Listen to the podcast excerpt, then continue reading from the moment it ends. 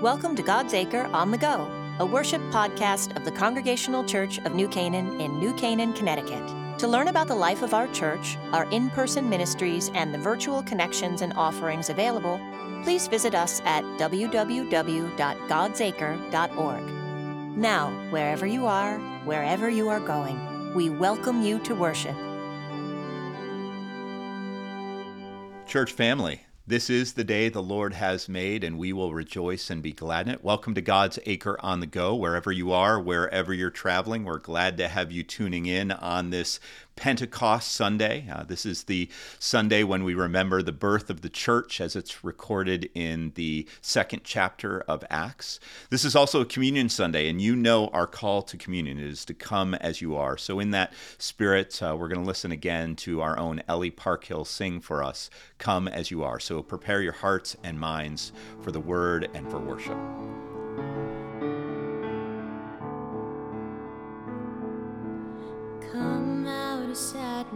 From wherever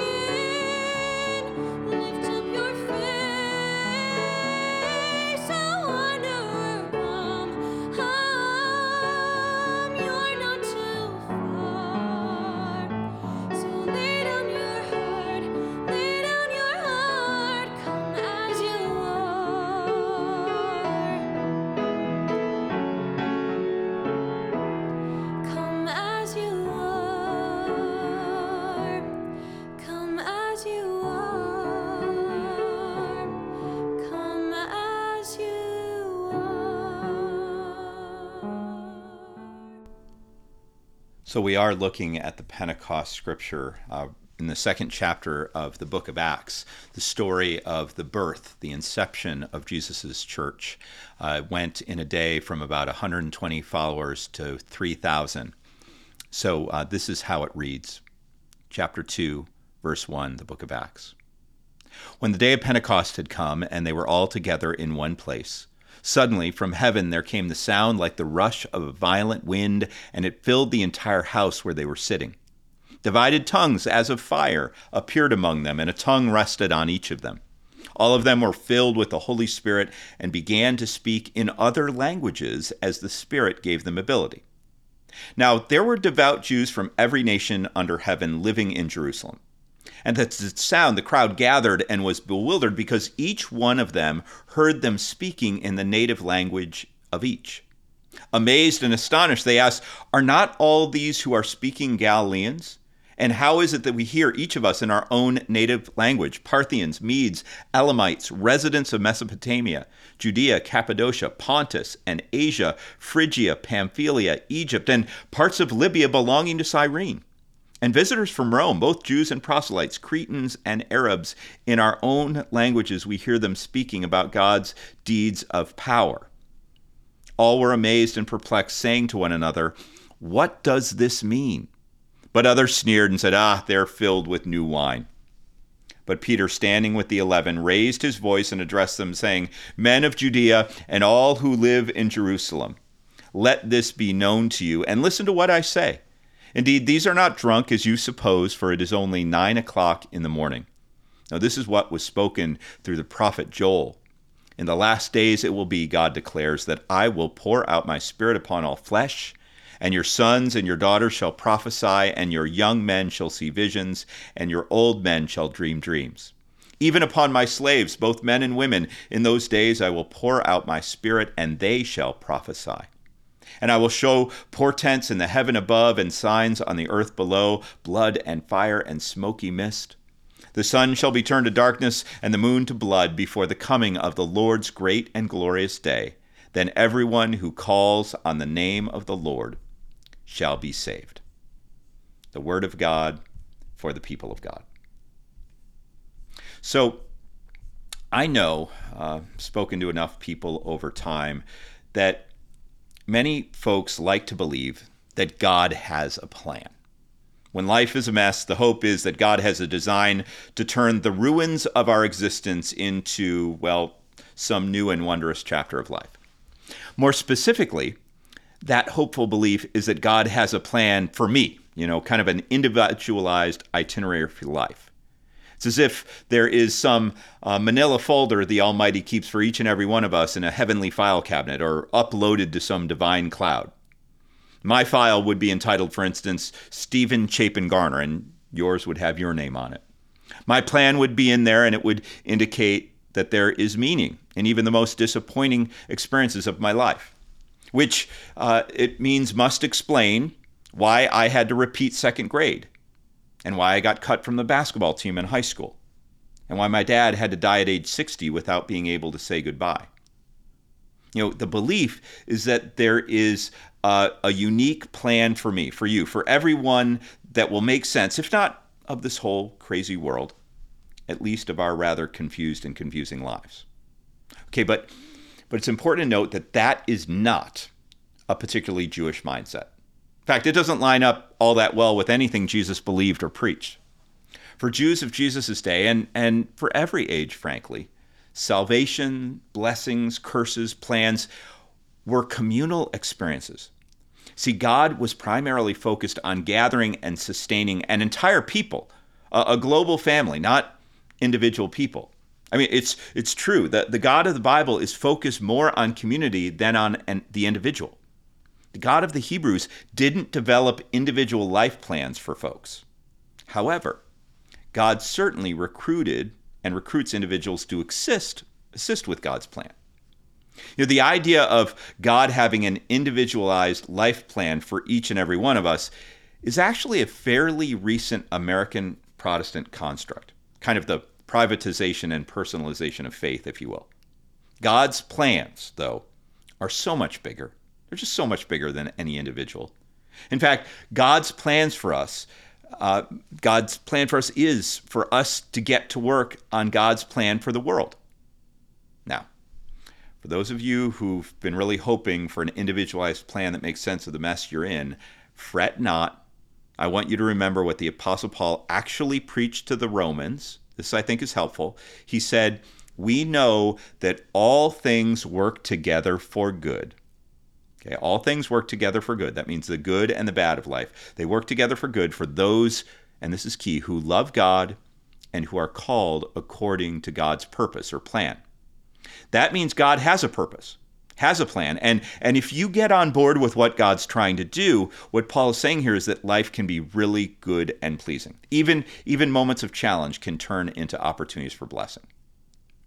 Now, the Pentecost event that we read about was a powerful and memorable expression of what God was and is trying to do in our world. According to this story, there were Jews from all over the known world living in Jerusalem. And, and, and, they probably they probably shared some common language. It might have been Greek or Hebrew. But on the day in question, they heard the gospel in their own native language. I don't know this firsthand, but through others who are multilingual, I know that when you hear in your primary language, when you hear in your first language, communication is more easily intelligible. So, this Pentecost event did two things. First, a diverse group of people were able to hear and understand one another. The Holy Spirit of God facilitated understanding, and that's key. And the second thing, people came together. Jews, Arabs, Egyptians, Mesopotamians all came together and they understood each other. And, and I think that is key. Understanding, more so than agreement, understanding has a way of facilitating togetherness. So on Pentecost, for any of the Jews in attendance who had forgotten, God's plan was revealed once again. God's plan for the family to come together and for the family to grow beyond understood boundaries and barriers. So, kind of swept up in this unexpected spirit of unity, the Jews on Pentecost asked, What does this mean? It's right there in the text. They said, What does this mean? And Peter answered, Well, this is the plan. He said in his own way, This is what was spoken of back in the time of the prophet Joel. This plan is about the Spirit of God bringing people together. Peter said later in this same chapter that this all happened, and this is the language used, according to the definite plan and foreknowledge of God. You know, uh, Peter would further explain in the next chapter uh, that this is the beginning of the time of universal restoration that God announced long ago through his holy prophets. The Apostle Paul, the great evangelist of our faith, spoke of the plan this way He said, There is no longer Jew or Greek. There's no longer slave or free. There's no longer male and female, for all of you are one in Christ Jesus. See, God's Spirit is a spirit of radical unity, not division. And the plan is for you, for me, for everyone in the world to catch or, or be caught up in that spirit. And as people of faith who are privy to the plan, we're supposed to be early adopters. See, and this is important God doesn't care all that much about our political opinions. God isn't all that interested in our organizational affiliations. God isn't all that concerned with how we identify ourselves. God doesn't make much of a fuss over our personal histories of success or failure. I, I, can, I can point to chapter and verse to corroborate any of those assertions. However, and this is throughout the Bible, God is primarily interested in bringing people together. God is interested in unity, in fellowship, in restoration of relationship. So that, that means if we're in the habit of demonizing or merely dismissing people who disagree with us, if we decide that someone or some group of people are not of particular interest or value to us, if we're quick to cut people off or cut people out or cut people down because we don't like how they think or how they act or what they believe, that's going against the will and spirit of God. You know, the key to the Pentecost ingathering, that, that miracle of togetherness, was the ability of a diverse group of people to understand one another and to be understood. And that's the thing, I said it a moment ago understanding, not necessarily agreement, but understanding is what can bring people together in meaningful and authentic relationships. And, and there's evidence that this can work. And I'm just going to share with you a few quick personal examples. And I'm going to start with a personal opinion. I want you to hang in there just for a moment.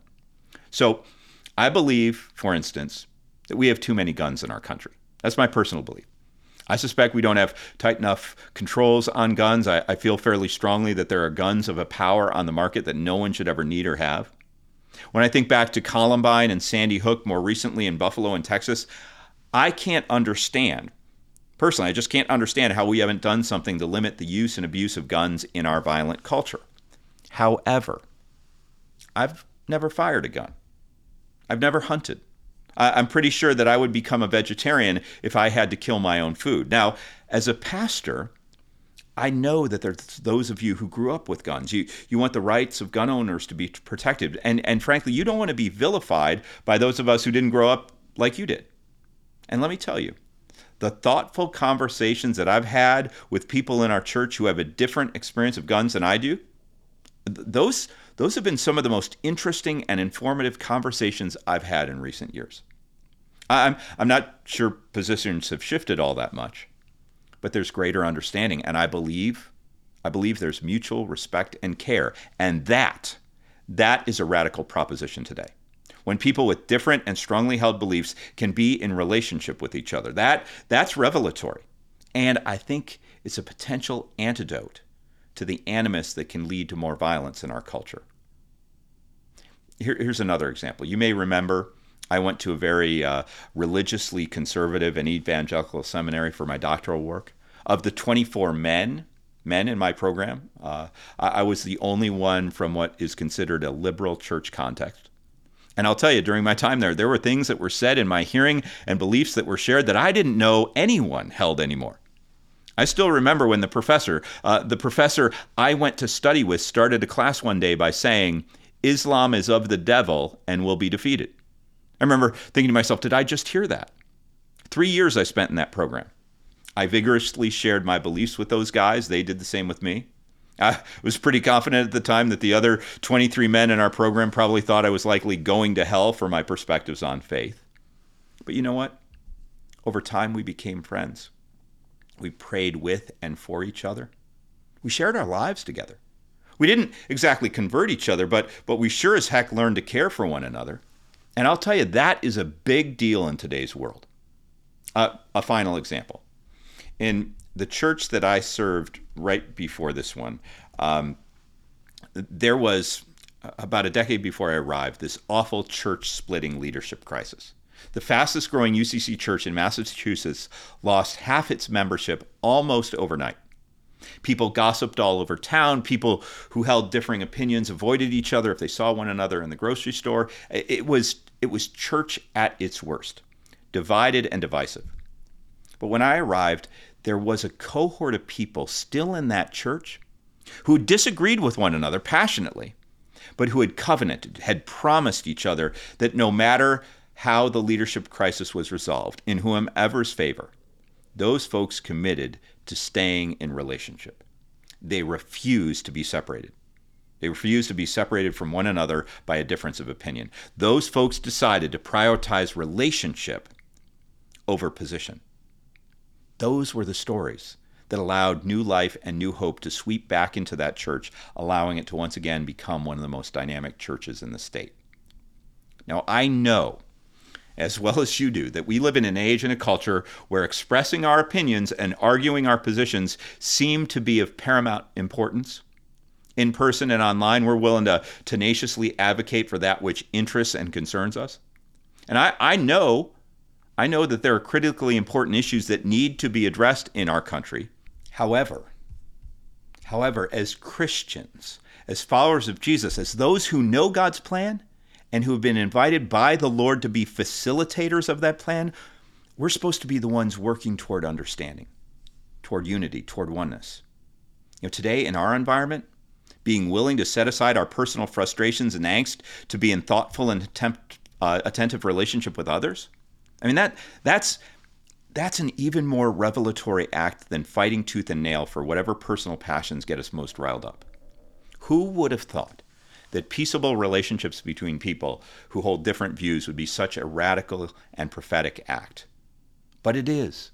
And it is the uniquely Christian way, powerfully expressed on the day of Pentecost. The Church of Jesus Christ, born, born out of an experience of radical togetherness being able to understand one another, being able to appreciate each other, choosing to come together even when we disagree.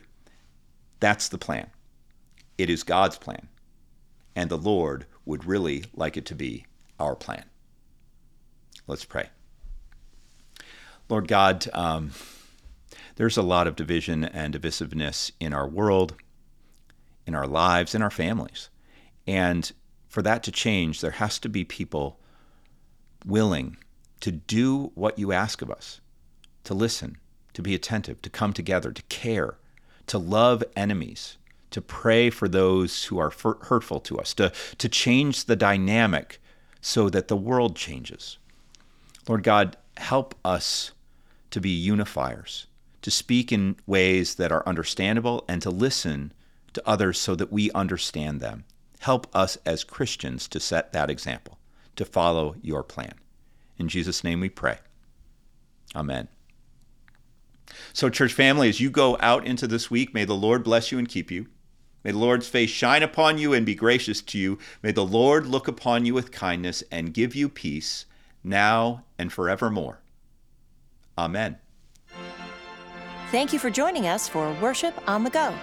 To support this podcast and the ministries of our church, please consider making a contribution by clicking the Give button in the top right on our website, www.godsacre.org or within today's email. God bless you and have a wonderful week.